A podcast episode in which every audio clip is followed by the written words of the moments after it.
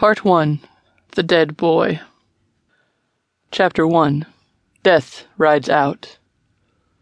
On any warm weekend in the fading days of late September, people drank and ate in the last of the year's sun. Fridays, they bought barbecue meat and beer and chilled wine for wives or girlfriends. David Farnham knew how things worked. He wasn't immune to the charms of cut grass or cold beer in the sun. By seven or eight in the evening, all the beer and meat would be gone. It was just before six when he put the last case of twelve cans of Carlsberg lager next to a hefty amount of meat in the boot of his Ford. All the important shopping packed, and a tub of coleslaw, too, to show willing. David nodded to his son, a bright, light haired boy called George. Go on, then.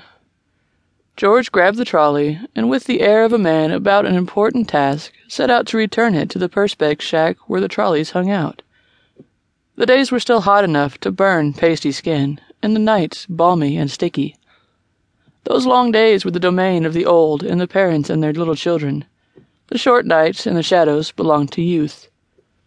Soon it would be that vague time where day slid into evening, and then night would fall whether it was light out or not. The shift change was arbitrary, nothing to do with the setting sun, and when it came, the men and women in their teens or twenties would hit the supermarket for their alcohol and cigarettes. The parents and their young children would retreat to the safety of their brightly lit homes for bed or movies or home deliveries of pizza, Indian, Chinese, or, like the Farnhams, an early evening mountain of charred meat.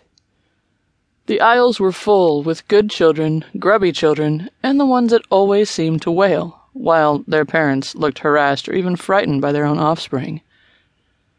The air was hot and still, and the children had been back in school for over two weeks. Kids and adults both were tired, bothered, and pissy from yet another week in an endless procession of weeks. A man sat in the van outside, watching the people go by in the evening sun. He watched and waited. Parents passed, women who shopped alone in the afternoon, a man limped along, pushing a collection of tried tollies back to the base. Old and older people, children. He read a newspaper and did not seem to look up, though he did. Then, at last, the right moment. Opportunity always, always fell in that man's lap. The man's name was Wayland Redmond, and it was George Farnham he saw. Redmond remained calm his heart's rhythm comfortable and steady, and shifted from inertia to action. It wasn't the smoothest job Wayland Redmond ever pulled, but it was sweet enough. He got the boy. He got away. Good enough. He sat for three hours with a tabloid newspaper spread on the steering wheel before the boy crossed his path. During the hot afternoon, he smoked a little and sometimes squeezed piss into a Starbucks Frappuccino bottle. Little dribbles, mainly. His prostate wasn't what it used to be. Wayland had begun to think his day would be a bust. He grew sure he'd go home with nothing but a half full Frappuccino bottle and a bladder he couldn't empty. Fucking cancer. He was an old man, and he thought of the cancer as a kind of balance, when he thought of such things at all. Wayland Redmond rarely wondered about things like purpose and worth and the darkness in men's hearts. He wasn't a good man, and people said only the good die young. Maybe that was true, and all the old people in the world were left behind because they were like him. But death caught up with everyone, even old fuckers, no matter how sly.